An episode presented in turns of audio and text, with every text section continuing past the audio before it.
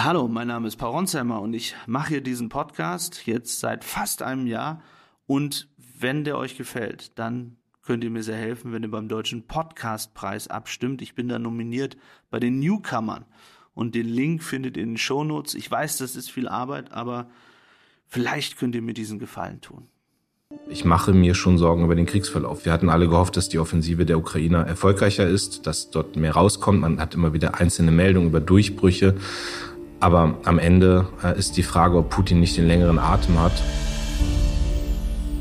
Hallo, mein Name ist Paul Ronsheimer, ich bin Journalist und Kriegsreporter und heute im Bundestag, um den wiedergewählten SPD-Chef zu treffen.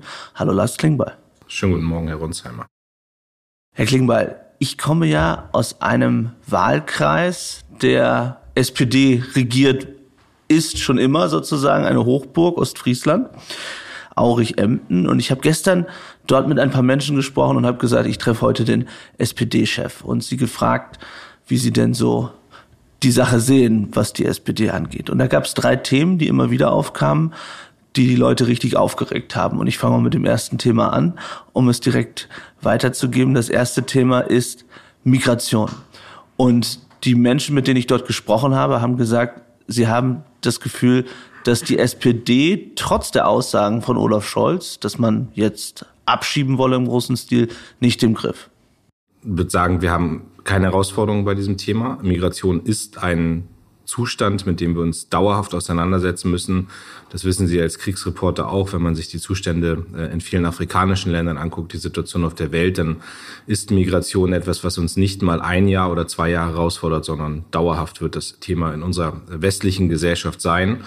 Und es ist ja auch auf der einen Seite so, dass wir Menschen brauchen, die hierher kommen. Wir sehen den Fachkräftemangel, der ist evident. Das werden die Leute Ihnen in Ostfriesland und Emden auch gesagt haben. Es wird nicht anders sein als bei mir im Wahlkreis, wo ich ja viel unterwegs bin und in der Hotellerie, Gastronomie, überall schlägt der Fachkräftemangel durch. Deswegen brauchen wir legale Wege, hier nach Deutschland zu kommen, auf den Arbeitsmarkt. Da haben wir viel für gemacht in der Koalition, Fachkräftezuwanderungsgesetz, wir haben jetzt äh, möglich gemacht, auch den Spurwechsel Geduldete, die schon seit acht, neun, zehn Jahren hier sind, die jetzt auf den Arbeitsmarkt kommen können. Aber das Zweite gehört eben auch dazu, dass Menschen aus Fluchtgründen hierher kommen, dass da sehr schnell geklärt werden muss, ob sie hier bleiben können oder nicht. Und da sind wir als Gesellschaft nicht gut genug. Ähm, wir haben in unterschiedlichen Bundesländern Abschiebezeiten zwischen fünf Monaten und 39 Monaten. Dafür haben wir jetzt in diesen Tagen hier Gesetzesmaßnahmen im Bundestag, wo mich auch ärgert, dass die nicht in dieser Woche abgeschlossen werden können, aber die dann spätestens im Januar dann im Parlament auch beschlossen werden müssen, die dazu führen, dass die Länder viel mehr Möglichkeiten haben, auch diese Verfahren zu beschleunigen, Rückführung vorzunehmen. Also das gehört für mich mit dazu auf der einen Seite Menschen herholen, die wir brauchen, auf der anderen Seite eben auch sehr schnell klären, ob Leute hierbleiben können. Wenn sie hierbleiben, müssen sie sehr schnell integriert werden, schnell auf den Arbeitsmarkt, schnell die deutsche Sprache lernen. Wenn sie nicht hierbleiben können, dann müssen sie auch wieder gehen. Das gehört mit dazu. Und ich finde, das Aber ist richtig, ja dass wir das. Naja, also 16 Jahre lang hat die Union das Innenministerium geführt. Jetzt kommt Nancy Faeser, setzt ganz wichtige Punkte um. Aber klar ist der Ronsheimer, das geht nicht von einem Tag auf den anderen. Also man kann nicht den einen Tag sagen, wir machen das jetzt und den nächsten Tag gehen die Zahlen runter. Die Zahlen gehen gerade runter, dadurch, dass wir die Grenzkontrollen ausgebaut haben. Aber das, was jetzt in dem großen Paket, hier in dem Rückführungspaket im Bundestag dann beschlossen wird, nochmal leider erst im Januar, nicht jetzt schon im Dezember, das wird dazu führen, dass die Zahlen runtergehen. Ähm, und ich finde, man kann diese ganze Debatte auch völlig ressentimentfrei führen. Aber der Staat muss funktionieren und dafür sorgen wir beim Thema Migration, gerade beim Thema Abschiebung, habe ich immer so das Gefühl, da gibt es durchaus so einen Riss, der auch durch die SPD geht und einmal äh, von den, nennen Sie es mal, klassischen Wählern und auf der anderen Seite zum Beispiel eine gewisse, ich nenne es jetzt mal Berlin-Bubble oder auch eine, eine städtische sozusagen Wählerschaft auch der SPD. Und ich habe gestern ein Interview im Podcast mit ähm, Klaas Umlauf gehört, mit Eva Schulz, der selbst SPD-Mitglied ist. Sie kennen sich, glaube ich, gut. Ich glaube nicht, dass er Mitglied ist, aber Sympathisant. Ach so, aber und Sympathisant. Und es klingt so, als wäre jetzt keiner mehr, weil er Olaf Scholz zumindest für das Thema massiv angegriffen hat und gesagt hat, dass es Quatsch ist, was die SPD da macht, weil man damit die AfD kopiere und eben die AfD stark mache. Ich kenne das Interview nicht, äh, deswegen kann ich da nichts zu sagen, aber natürlich gibt es Kritik, ähm, wenn Scholz sich hinstellt und sagt, äh, Abschieben gehört mit dazu und das muss schneller gehen und das muss ähm, auch erfolgreich ähm, passieren. Die Wahrheit ist, dass es heute in Deutschland viele Möglichkeiten gibt, Abschiebungen auch zu verhindern. Ich meine, das fängt irgendwie damit an, dass die Bundespolizei zu wenig Befugnisse hat, wenn sie in eine Flüchtlingsunterkunft geht und dort jemanden aus Raum A abschieben will und die Person wechselt kurz vorher in Raum B, dann äh, ist die Abschiebung gestoppt. Und äh, solche Sachen ändern wir jetzt. Aber nochmal, meine feste Überzeugung ist, und Sie haben von unseren Wählerinnen und Wählern getroffen, gesprochen, das sind die, die bereit sind, dass hier Menschen nach Deutschland kommen, auf den Arbeitsmarkt, dass die integriert werden. Die sind nicht für eine geschlossene Gesellschaft, sondern für eine offene Gesellschaft. Aber die wollen dann eben auch wissen, dass der Staat nicht nur bei der Integration funktioniert, sondern dass er auch funktioniert, wenn Menschen hier sind, die rechtlich keine Perspektive haben, dass die dann wieder gehen müssen. Und das gehört für mich alles zusammen. Also für mich ist es immer der umfassende Blick auf die ganze Frage Migration. Und, und wissen Sie, wir haben jahrelang, ich meine, Sie haben das ja auch mit begleitet, Sie haben Flüchtlinge mit begleitet auf, auf gefährlichen Fluchtrouten. Und wir haben diese Debatte immer sehr einseitig geführt. Also entweder haben wir nur thematisiert, dass wir einen Fachkräftemangel haben, oder wir haben nur thematisiert, auch in der politischen Debatte, dass hier äh, zu viele Leute sind und dass die wieder gehen müssen. Und ich finde, es gehört beides zusammen. Für mich, wie gesagt, ich werde immer in diesem Thema ohne Ressentiment sprechen, aber mit einer Klarheit und es muss eine Konsequenz geben, dass hier in beide Richtungen was passiert. Jetzt sehe ich hier Ihre Kaffeetasse aus dem Heidekreis. Wie sehr unterscheiden sich die Meinungen, die Sie hören aus Ihrem Wahlkreis mit denen, die Sie zum Beispiel in Berlin Mitte hören, gerade was dieses Thema angeht?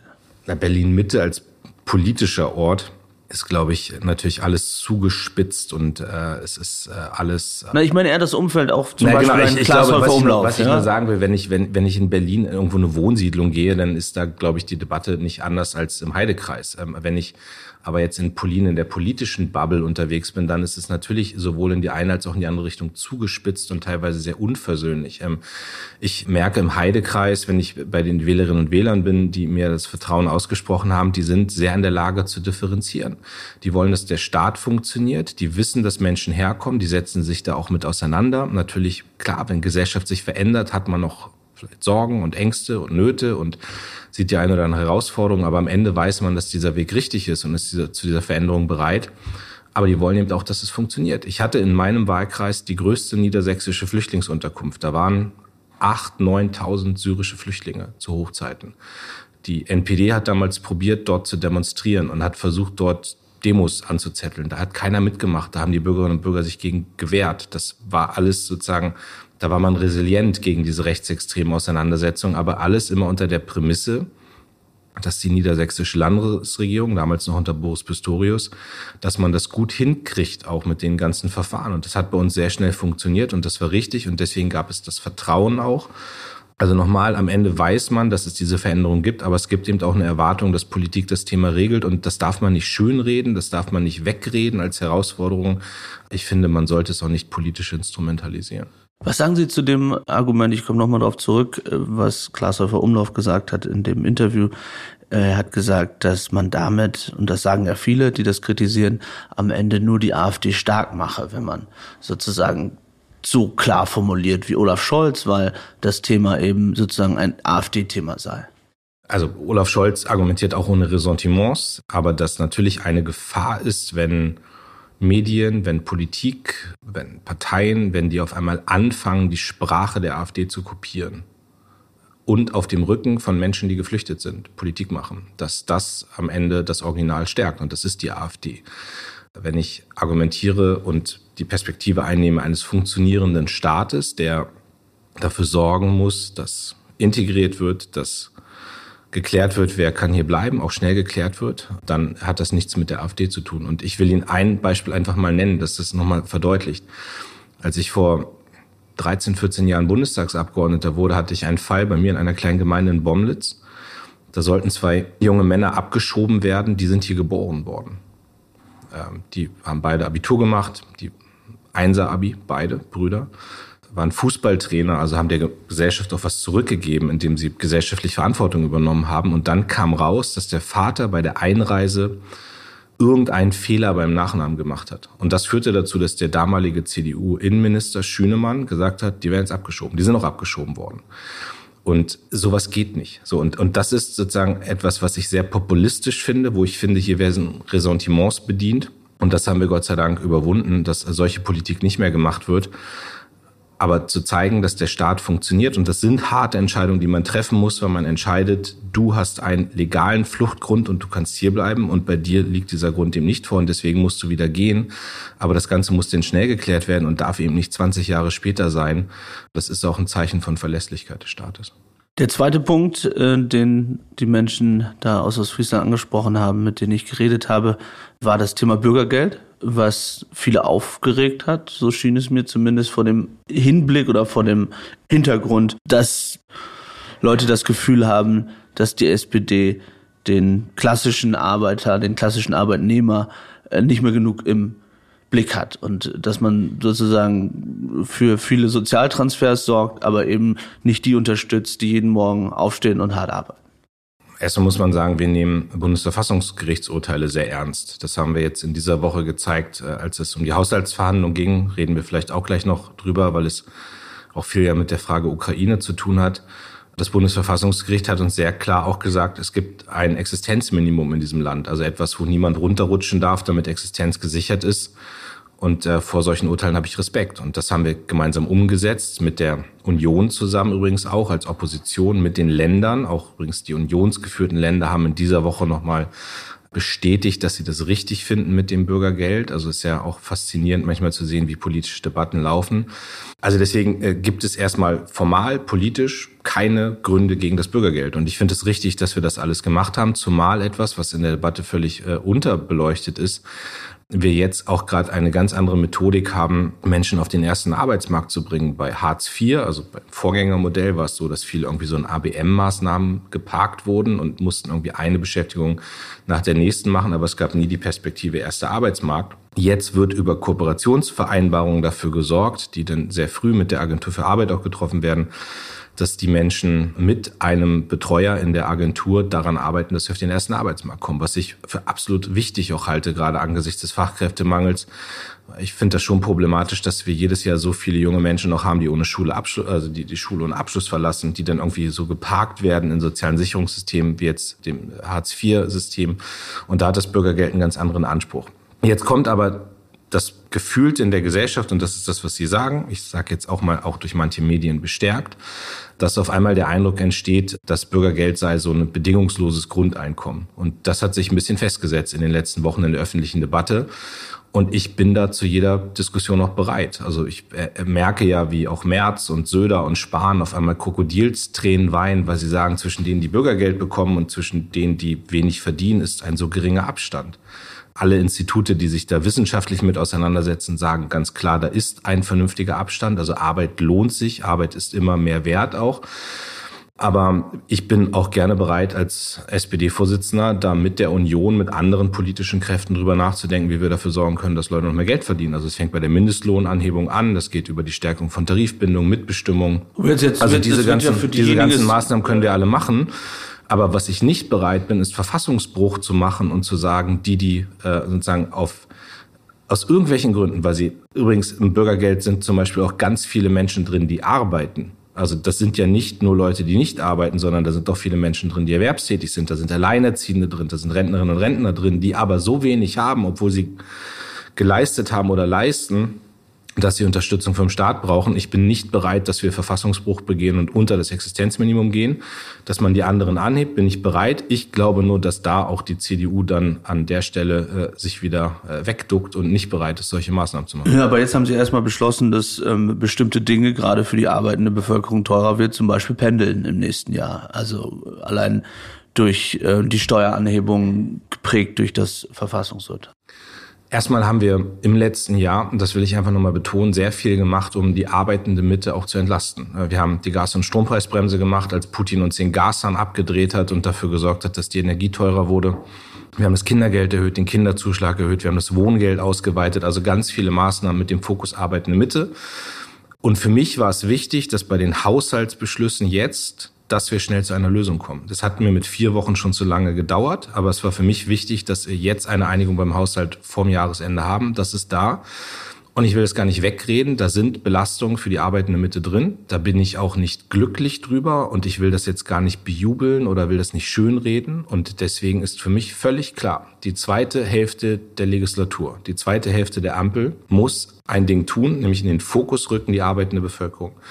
Das sind die Leistungsträger dieser Gesellschaft, die, die jeden Morgen aufstehen, die die arbeiten gehen, die sich um die Kinder kümmern, um die Vereine kümmern, die müssen im Mittelpunkt der Politik stehen. Und deswegen haben wir als SPD auch sehr klar gesagt, zum Beispiel sowas wie die Ausweitung der Pendlerpauschale, um auch das abzufedern, was jetzt leicht, aber was passieren wird an den, an den Tankstellen, dass die Spritpreise hochgehen. Übrigens ist das der Ausbaupfad der großen Koalition, zu dem wir zurückkehren, aber das wird eine Auswirkung auf die Zapfsäulen haben dass denn da auch drüber nachgedacht wird, die Pendlerpauschale im nächsten Jahr anzuheben, um eben sicherzustellen, dass die arbeitende Bevölkerung äh, da auch äh, entlastet wird und dass da auch mehr Geld in der Tasche ist.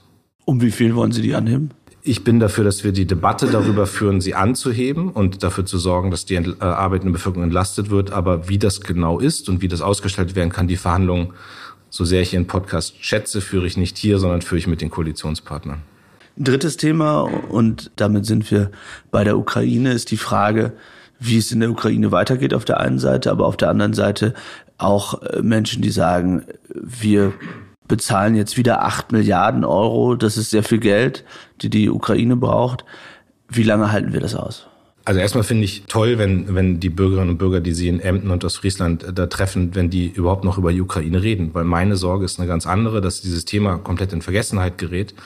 Weswegen ich zum Beispiel in jeder meiner Reden, wenn ich irgendwo unterwegs bin, das Thema auch anspreche, weil ich finde, wir sind das der Ukraine schuldig, dass wir die Debatte hier am Laufen halten, dass wir immer wieder den Fokus drauf richten auch und dass es nicht so eine Art äh, Kriegsmüdigkeit gibt und man auf einmal das, das wegrutscht. Und, und das, was Sie beschrieben haben, erlebe ich dann auch manchmal in politischen Debatten, dass man sagt, warum gibt man da Geld hin und warum hat man das nicht hier? So deswegen war für mich auch ganz wichtig, bei dem Abschluss jetzt der Haushaltsberatung, dass wir nicht zulassen, dass Sozialstaat, also Leistung für Rentnerinnen und Rentner und Alleinerziehende und Menschen mit Behinderung äh, gegen notwendige industriepolitische Investitionen, gegen Ukraine-Hilfe ausgespielt wird, sondern dass alles drei weiter möglich wird. Das ist das Ergebnis der Verhandlungen. Ich kann immer nur argumentieren und da merke ich auch, das geht manchmal nicht in 30 Sekunden, aber das geht in drei Minuten und dann merke ich schon, dass die meisten Menschen mir recht geben in politischen Debatten, das ist so stark in unserem Interesse, dass die Ukraine weiter unterstützt wird, dass alle am Ende auch zustimmen, nicht alle, aber die meisten, dass man da weiter am Ball bleiben muss und dass Deutschland da eine große Verantwortung trägt. Und ähm, dafür zu sorgen, dass es nicht gegeneinander ausgespielt wird und das eine oder das andere ist, das haben wir jetzt mit dem Haushalt auch gelegt. Sie kommen selbst aus einer Bundeswehrfamilie. Ihr Vater war beim Militär. Ähm, Sie haben andere Verwandte und Freunde, die beim, bei der Bundeswehr sind und oder waren. Reden Sie manchmal über den Frontverlauf zu Hause und wer dort militärisch gewinnen kann oder eben nicht gewinnen kann? Also natürlich rede ich auch mit Militärexperten. Ich war jetzt gerade am Volkstrauertag in meiner Heimatstadt in Munster. Da waren viele Generäle, da war auch der General Freuding, der ja im, Verteidigungsministerium für die Ukraine zuständig ist. Wir bilden in Munster die, äh, die ukrainischen ähm, Soldaten an den Leo-2-Panzern aus und habe die auch selbst getroffen. Ich war dabei, was ein echt bewegender Moment war, als der erste ukrainische Soldat einen Schuss mit einem Leopard 2 Panzer abgegeben hat. Und durfte ich in dem Moment dabei sein. Also natürlich redet man über den Krieg. Und bevor ich was äh, zum Frontverlauf und all dem sage, was erstmal gerade passiert, und das berichten mir die Soldatinnen und Soldaten, ist, dass diese Gleichgültigkeit, die es gesellschaftlich gegeben hat über den Soldatenberuf, dass die weg ist. Also was ich auch gut finde. Es ist schade, dass es dafür diesen Krieg braucht und dass es dafür ein solches Ereignis braucht. Aber ich habe das in den letzten Jahren viel erlebt, auch in meinem Freundeskreis, wo viele Soldatinnen und Soldaten sind, die dann aus Afghanistan zurückgekommen sind und erstmal in ihrem bekannten Umfeld über die Sinnhaftigkeit des Krieges diskutieren mussten aber wo mal nicht gefragt wurde, wie geht es dir oder was macht das mit dir, was du da erlebt hast. Und das ändert sich gerade total. Auf einmal rückt dieser Krieg an Deutschland ran, zwei Flugstunden von hier weg.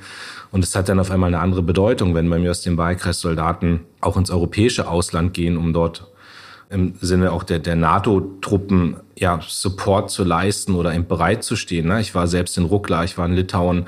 Auf einmal hat das eine ganz andere Dimension. Bisher hat man ja immer gedacht, okay, hier wird schon nichts passieren, aber auf einmal ist das ja vorstellbar, dass etwas passiert. Und das richtet den Fokus auf die Soldatinnen und Soldaten ganz anders. Und das ist viel Thema, weil alle mir eben auch berichten, die beim Militär sind, dass sie auf einmal im Freundeskreis angesprochen werden, in Familien angesprochen werden, im Sportverein angesprochen werden und man einfach mal nachfragt, wie geht es euch, was macht das mit euch, wie seht ihr das und so. Also das ist schon eine Debatte, die gesteigert ist und ich finde es gut, wenn wir in unserer Gesellschaft wieder viel stärker über die sicherheitspolitischen Fragen diskutieren. Und zu der Frage des Frontverlaufs und des Krieges, ich, ich glaube, da maßen sich nur ganz wenige Menschen an, zu sagen, das geht in die oder in die Richtung. Ähm, und ehrlicherweise, Ronsheimer, ich habe echt viele kluge Experten erlebt in den letzten zwei Jahren, die alle gründlich daneben lagen. Also die Anekdote jetzt oder die Anekdote oder den, den Punkt schon ein paar Mal erzählt, dass ich wenige Tage vor Kriegsausbruch auf der Münchner Sicherheitskonferenz war. Ich glaube, Sie waren auch da. Ich bin in der Ukraine geblieben, weil ich dachte, okay. es ging los. Wir haben uns da auf jeden Fall schon mal gesehen. Ja, ähm, ja. So, und da waren eigentlich alle einig, dass Putin nicht angreift. Bis auf die Amerikaner. Dann war ich in den falschen Gesprächen, aber äh, dann hat er angegriffen, dann haben alle gesagt, das dauert hier wenige Tage, dann hat er das Land ganz eingenommen. Äh, und jetzt sind wir viele, viele Wochen nach Kriegsbeginn, Monate nach Kriegsbeginn und wir sehen, wie wie tapfer die Ukrainerinnen und Ukrainer kämpfen. Und also viele Prognosen der Expertinnen und Experten haben sich nicht bestätigt. Insofern Ge gebe ich Ihnen recht. Auf der, auf der einen Seite, auf der anderen Seite muss man, glaube ich, schon festhalten, dass es momentan nicht besonders gut aussieht, wenn wir uns äh, anschauen, welche Ziele die ukrainische Gegenoffensive hatte im Sommer und wo man jetzt steht. Wenn wir uns anschauen, wie viel Russland produziert, wie der Wehretat nach oben geht, nochmal 70 Prozent mehr im nächsten Jahr wenn wir sehen, dass auch in Deutschland bei der Ausbildung, Sie haben es angesprochen, teilweise nur noch 50 Prozent der Plätze äh, belegt werden oder belegt sind, äh, weil es auch nicht mehr offenbar genügend äh, ukrainische junge Soldaten gibt, äh, die bereit sind herzukommen oder die an die Front wollen. Was ist, wenn Putin am Ende doch gewinnt? Ich glaube, dass es eine dramatische Situation dann nicht nur für die Ukraine ist, sondern für den Westen und für Europa. 2014 was ich ja selbst auch als Fehler einsortiert habe, als man irgendwie Putin so hat durchkommen lassen mit der Krim. Ja, ich, also kann man jetzt ins Detail gehen, aber ich lasse es jetzt mal bei der Beschreibung. Und er hat dann Kräfte gesammelt und hat weitergemacht. Und ich habe selbst für mich diesen, diesen Moment gehabt, als ich mit litauischen Kollegen saß und die mir gesagt haben, wenn er hier nicht gestoppt wird, dann sind wir die Nächsten. Ähm, und ich im Kopf hatte, ach, warum sollte er das tun? Und dann mich aber sofort gebremst habe und gemerkt habe, doch, wahrscheinlich haben sie recht. Wenn Putin hier erfolgreich ist, dann dann wird er Kräfte sammeln und ähm, die, die imperialistischen Großmachtsfantasien sind ja sehr offensichtlich. So deswegen, deswegen ist es ja für Deutschland auch so wichtig, dass man die Ukraine unterstützt und und ich glaube, dass einer der wichtigsten Punkte jetzt nächstes Jahr auch die US-Wahlen sind. Ich war gerade in Washington und erlebe, wie dort auch auf der republikanischen Seite in großer Geschwindigkeit die Unterstützung wegbricht. Aber das sind schon Situationen, vor denen ich mir, vor denen ich mir Sorgen mache was die westliche Unterstützung angeht, weil ich nochmal, habe es gerade schon gesagt, glaube, es ist in unserem Interesse, dass die Ukraine äh, dort erfolgreich ist und dass Putin eben keinen Erfolg hat mit diesem Krieg. Aber ich sehe auch mit Sorge, ich kann es fachlich nicht bewerten, da sind Sie auch näher dran und ich bin im Gespräch mit Expertinnen und Experten, aber weiß eben auch nicht, ob jeder zu 100 Prozent immer den kompletten Überblick hat. Aber ich mache mir schon Sorgen über den Kriegsverlauf. Wir hatten alle gehofft, dass die Offensive der Ukrainer erfolgreicher ist, dass dort mehr rauskommt. Man hat immer wieder einzelne Meldungen über Durchbrüche. Aber am Ende äh, ist die Frage, ob Putin nicht den längeren Atem hat. Und, und das ist natürlich dieser Zermürbungskrieg, dieser, äh, dieser dauerhafte Krieg, auch die mangelnde Aufmerksamkeit, die dann manchmal im Westen jetzt da ist, weil andere Dinge, was auch verständlich ist, die Auseinandersetzung äh, rund um die Terrorattacken der Hamas rücken dann in den Fokus und so weiter. Also das ist schon eine Situation, über die ich mir Sorgen mache.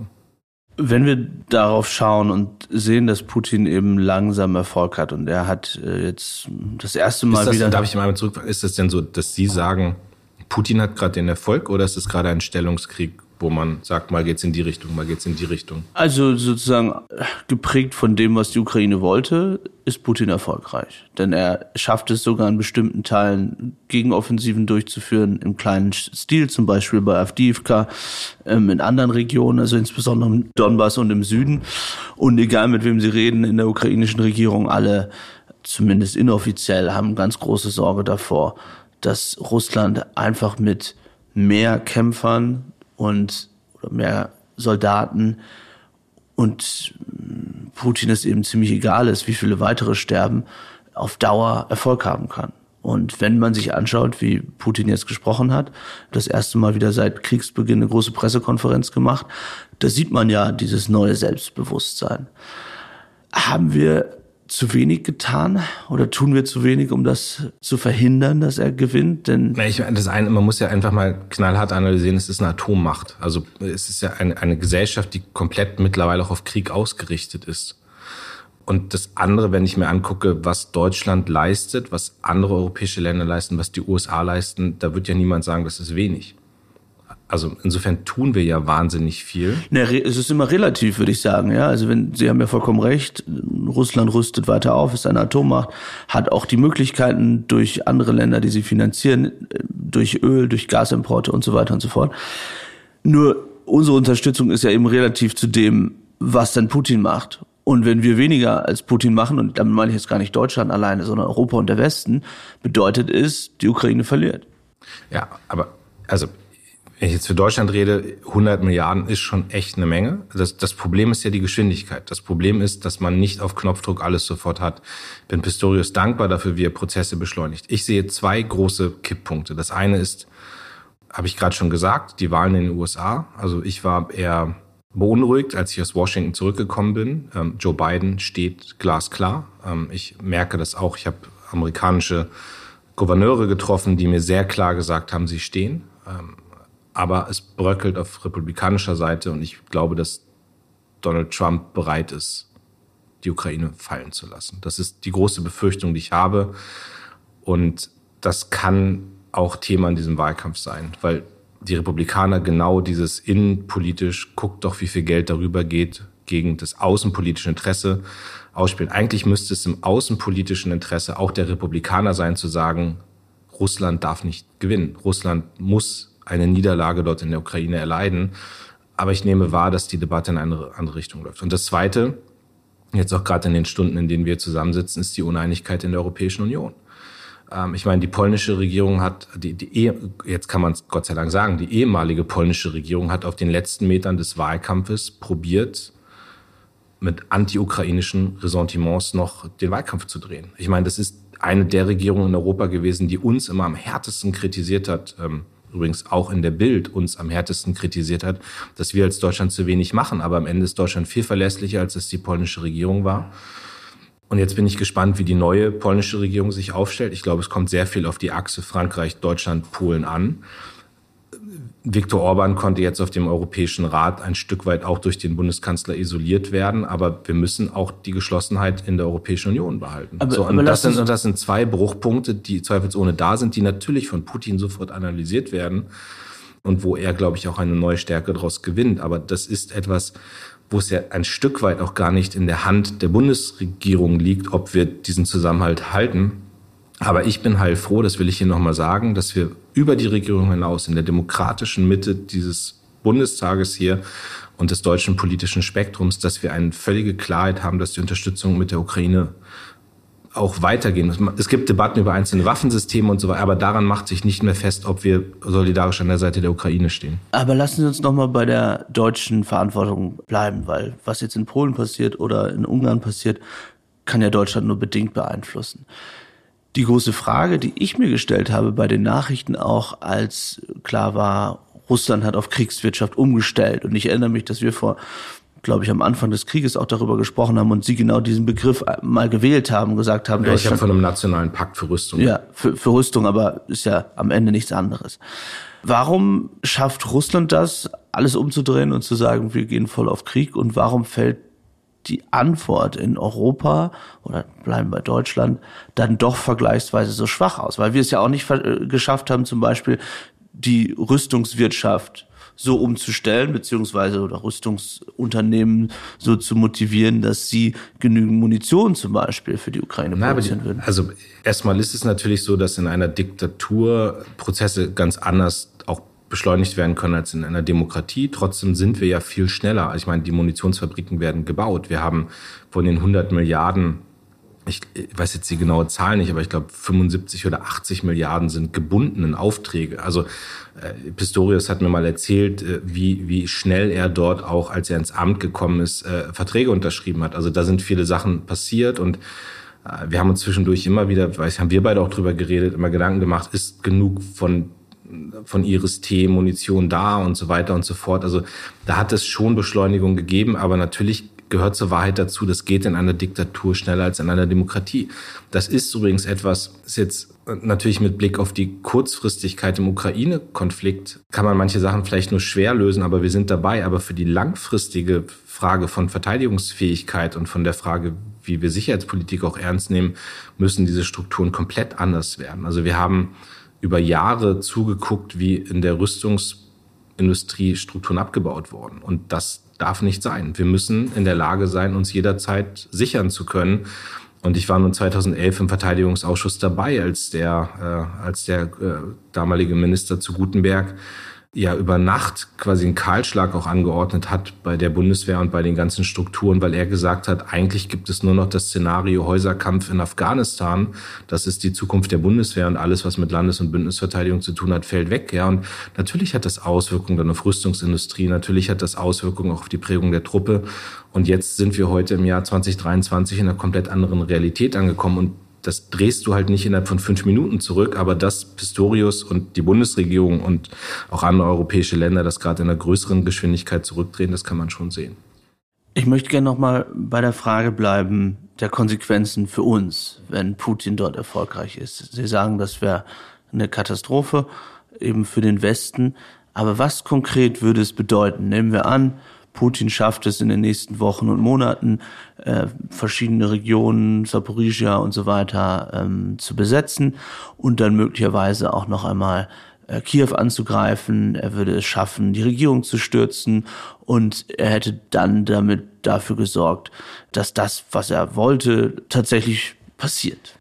Ich stimme jetzt nicht ein, dass sich diese ganzen Szenarien, die Sie gerade äh, angesprochen haben, also ich möchte nicht, dass mir irgendwie in den Mund gelegt wird, dass ich das für wahrscheinlich halte. Nein, so, nein, ne, so aber, ich nicht verstanden. aber natürlich gehört dazu und auch das habe ich ja in den letzten Monaten immer deutlich gemacht. Wir müssen unterschiedlichen Szenarien denken. Das ist, wir haben ja häufig Außen- und Sicherheitspolitik so gemacht in Deutschland in den letzten Jahren, wie wir uns das wünschen und nicht so, wie es sein kann. Ja, also in unterschiedlichen Szenarien zu denken. Und deswegen habe ich jetzt auf dem SPD-Parteitag auch dafür gesorgt, auch wenn das geruckelt hat in den letzten äh, Monaten, manchmal in der öffentlichen Debatte, dass dort nicht mehr der alte Satz drinsteht, äh, Frieden und Sicherheit in Europa gibt es nur mit Russland und nicht gegen Russland. Das war die alte Formulierung und jetzt steht da drin, wir müssen unsere Sicherheit vor Europa äh, in Europa vor Russland organisieren. So, das ist jetzt die Messlatte. So, und jetzt mal egal, ob Putin Erfolg hat oder ob er keinen Erfolg hat, es ist einfach ein europäischer Nachbar, der kriegsbereit ist und der bereit ist, völkerrechtswidrig Grenzen zu verschieben. Und ich glaube nicht, dass Putin, ich glaube nicht, dass Putin, so wie er auftritt und so wie er denkt und so wie er, wie er sozusagen handelt, also 2014 plus jetzt eben der, der, der aktuelle Krieg, dass man davon ausgehen kann, dass nach dieser Auseinandersetzung in der Ukraine das vorbei ist. Und, und, deswegen, und deswegen müssen wir die europäische Verteidigungsfähigkeit stärken. Deswegen müssen wir Sicherheitspolitik stärken. Deswegen ist es richtig, dass Deutschland vorangeht. Olaf Scholz jetzt gerade in diesen Stunden und wir sagen, wir wollen die Ukraine auch in die Europäische Union holen und dort die klare Beitrittsperspektive geben. Das ist auch ein Signal an, an Putin. Und diese ganzen Dinge müssen erfolgen. Ich glaube nicht, dass Putin sich traut, die Europäische Union anzugreifen. Also das das glaube ich nicht. Aber wir müssen stark sein, damit Putin gar nicht über solche Dinge nachdenkt. Sie sagen, Sie glauben nicht, dass er sich das traut. Wenn man die Propagandasendung im russischen Fernsehen schaut, dann kann man dort fast täglich sehen, dass dort Propagandisten zum Beispiel den Angriff auf Berlin fordern. Nochmal, wir müssen stark sein. Und dazu gehört eben auch das Militärische. Wir haben die zwei Prozent jetzt gesetzlich beschlossen. Wir haben die 100 Milliarden Sondervermögen. Es gibt ein Umdenken auch hier in der Frage, wie blicken wir auf Bundeswehr. Und das ist das, was wir tun können. Ich möchte als deutscher Politiker glaubwürdig den Bürgerinnen und Bürgern meines Landes sagen können, wir tun alles, damit wir dieses Land verteidigen können.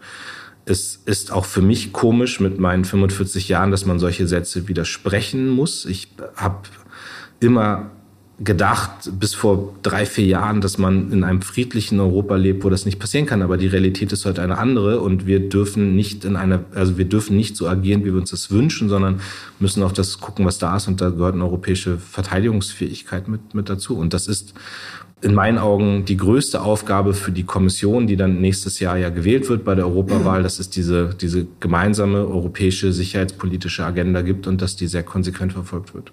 Sie haben ja Ihre früheren Positionen angesprochen, auch was Russland angeht und auch die früheren Positionen der SPD. War das der größte persönliche Fehler von Ihnen, die Russlandpolitik? Ich habe für mich klar gemacht, dass das ein persönlicher Fehler war auch, ähm, aber einer der, also ja, persönlich, ich will gar nicht drum herum reden, habe das anders eingeschätzt. Ich habe bis zuletzt auch geglaubt und gehofft, dass man Putin davon abbringen kann. Ich sage aber auch, ich fand es richtig auch, dass, dass Scholz, Macron, dass beiden alle noch probiert haben, in den Tagen vor Kriegsausbruch auf Putin einzuwirken und dass man dahin gefahren ist, dass man telefoniert hat. Der politische Fehler lag darin, dass man das Szenario B nicht vorbereitet hatte. Das war der Fehler. Also die Abhängigkeit beim Gas, ähm, die mangelnde äh, Verteidigungsbereitschaft. Äh, wir haben gerade über Munition geredet. Also da sind ja in den Jahren davor Sachen abgebaut worden. Also das ist der politische Fehler und genau persönlich ist der Fehler, dass man Dinge falsch eingeschätzt hat. Und deswegen war es meine Aufgabe auch als Parteivorsitzender der SPD, das zu korrigieren. Und das waren teilweise harte Debatten, auch harte Auseinandersetzungen. Und das war schon auf dem Parteitag jetzt, als dann der Antrag einstimmig, also meine außen- und sicherheitspolitische Positionierung, die ich vorangetrieben habe, als das Ganze einstimmig verabschiedet wurde, äh, war für mich schon ein bewegender Moment. Also zu sehen, dass, ähm, dass die Partei da auch folgt. Wie viele in der SPD denken dann doch wieder, eigentlich müsste man mit Russland reden und es würde ja uns helfen, wenn wir mit Putin eine Verbindung hätten und das Gas wäre auch günstiger und Gerhard Schröder war doch nicht so schlecht. Also es gibt Leute in der SPD, die sagen, man muss reden. Ich, finde übrigens auch, dass es äh, nicht zwei Seiten einer Medaille sind, ähm, zu sagen, wir stärken uns militärisch und wir reden. Also ich bin nicht der Meinung, dass militärische Stärke und Diplomatie Gegensätze sind, sondern das gehört zusammen. Ich habe selbst ja auch mit der chinesischen Seite geredet. Äh, das kann man kritisieren. Ich finde das aber richtig. Wir werden am Ende irgendwann zu Verhandlungen kommen. Und dafür ist, also für mich ist gerade wichtig, die Ukraine zu stärken für Verhandlungen, die kommen. Ja, also aber am Ende wird geredet werden. Aber Sie haben jetzt neben der Frage, redet man mit Russland oder anderen Ländern, auch diesen Punkt mit Gas reingeworfen und das ist vorbei. Also die, ich meine, die ökonomischen Verbindungen. Für zu, immer. Die ökonomischen Verbindungen zu Russland sind gekappt. Wir stellen uns jetzt anders auf. Wir wollen ins erneuerbare Zeitalter. Da sind wir in Riesenschritten noch vorangekommen und wir sehen, dass Russland kein verlässlicher Partner ist. Also nie wieder also insofern Gas ist, aus Russland. Insofern ist die, ist das ja, also diese Frage ist geklärt. Und es ist aber ein Unterschied, und das ist ja der Fehler gewesen, ob ich über ökonomische Beziehungen mit Russland rede oder ob ich am Ende sage, es geht auch um politische Gespräche. Und wenn jetzt, wenn jetzt die Chinesen mit Russland reden, wenn Olaf Scholz jetzt auch mit Putin telefoniert. Ich finde das richtig, dass er das tut. Der ruft ihn ja nicht an, um zu sagen, dass er ein toller Typ ist, sondern der sagt ihm, was die klare Erwartung der Bundesrepublik ist, was die klare Erwartung der Europäischen Union auch ist, dass er diesen Krieg beenden muss.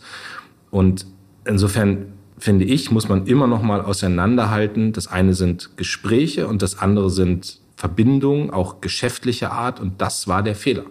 Sie haben Verhandlungen angesprochen, dass man die Ukraine jetzt in einen besseren militärischen Zustand bringt, um dann Verhandlungen zu führen. Tatsache ist, dass die Situation für die Ukraine im letzten Jahr um diese Zeit sehr viel besser war als jetzt. Das würden Ihnen alle in der Ukraine bestätigen, nach der Rückeroberung damals bestimmter Gebiete und eben jetzt dem Scheitern der Gegenoffensive. Wann denken Sie, ist der Zeitpunkt gekommen, dass es Gespräche gibt und wie soll das funktionieren, wenn die Ukraine oder in dem Fall auch Präsident Zelensky sagen, mit Putin werden Sie nicht sprechen? Ich kann nicht sagen, wann der richtige Zeitpunkt ist. Aber ich sage Ihnen schon, was mich stört, ist, dass ich, dass ich denn gerade erlebe, dass es autoritäre Staaten wie Saudi-Arabien sind, die Gespräche führen.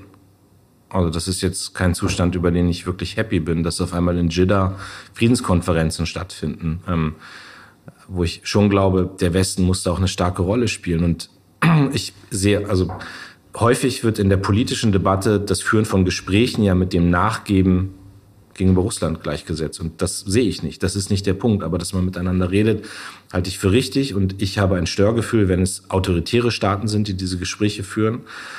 Und ich habe meine große politische Sorge vorhin an zwei Stellen beschrieben. Das eine ist die Situation in den USA. Also was passiert eigentlich, wenn gegen meinen festen Wunsch und auch meine Überzeugung, dass Joe Biden wiedergewählt wird, das Ergebnis nächstes Jahr anders ist? Also wie wird das Verhalten von Trump gegenüber Russland sein? Ich habe immer noch in Erinnerung seine große Putin-Bewunderung.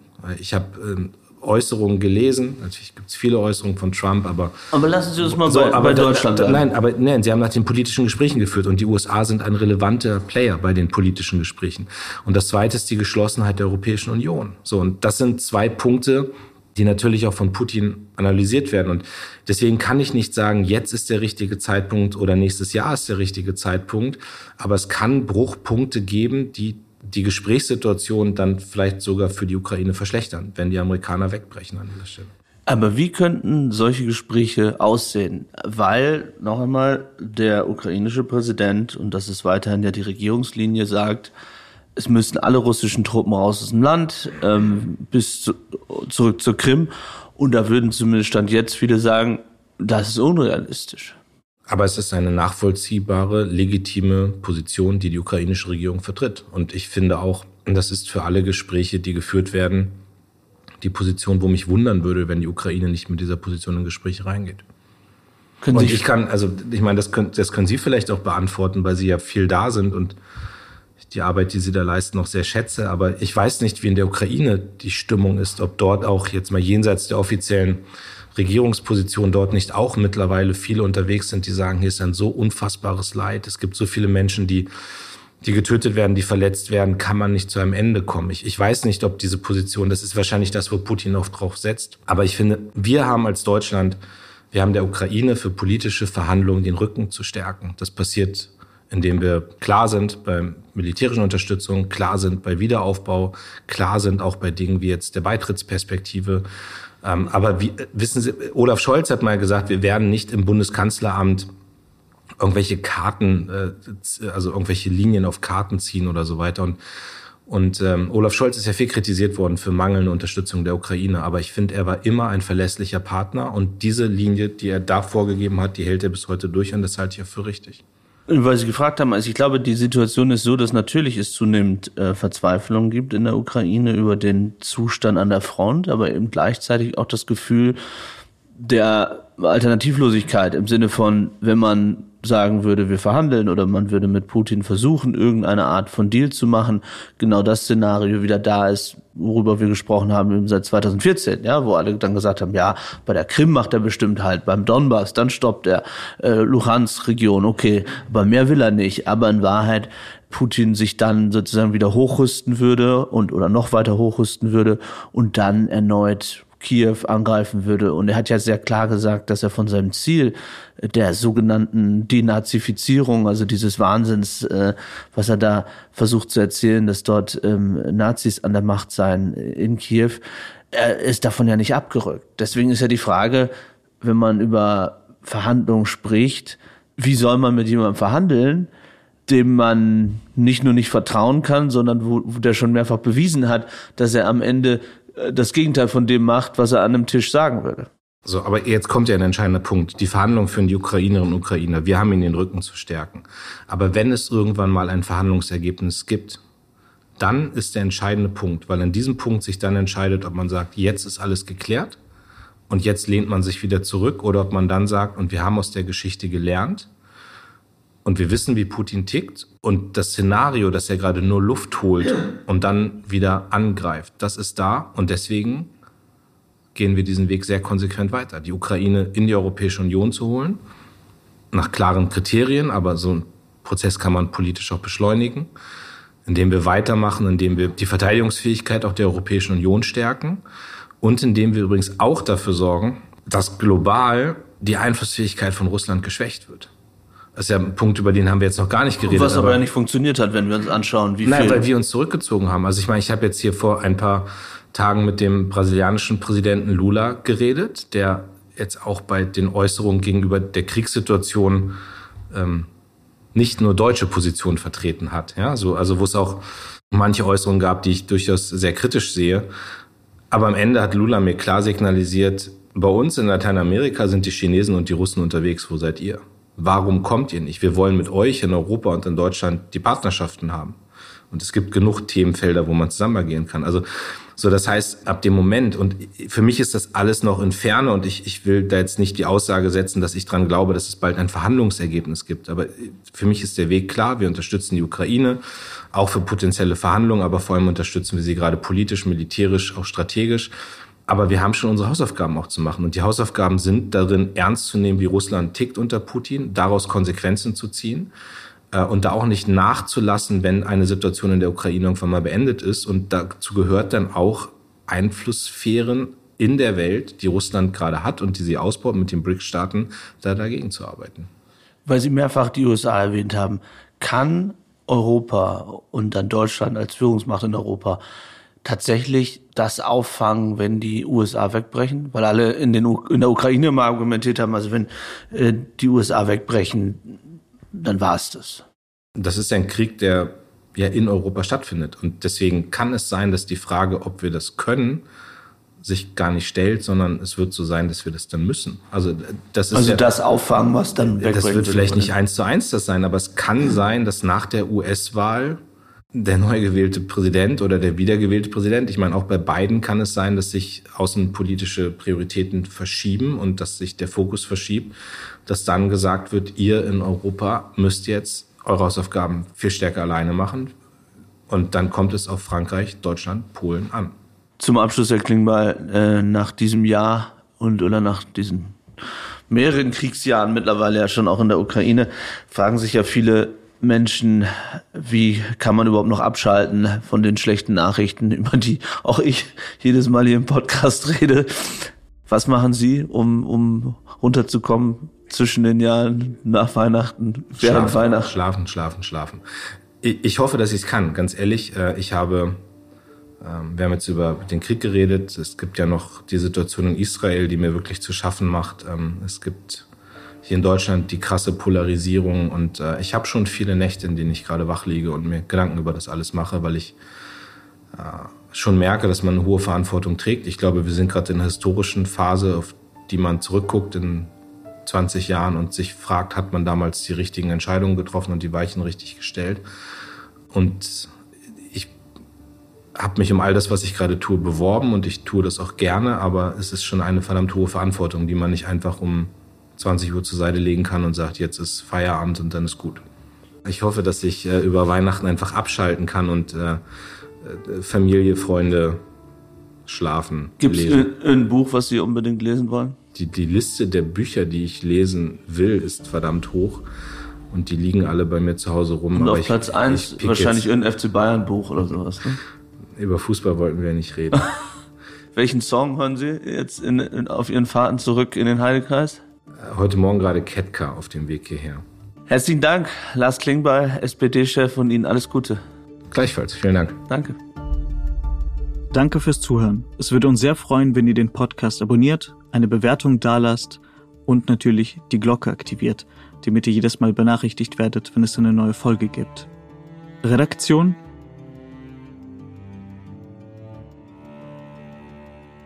Mutafis. Produktion Serda Dennis.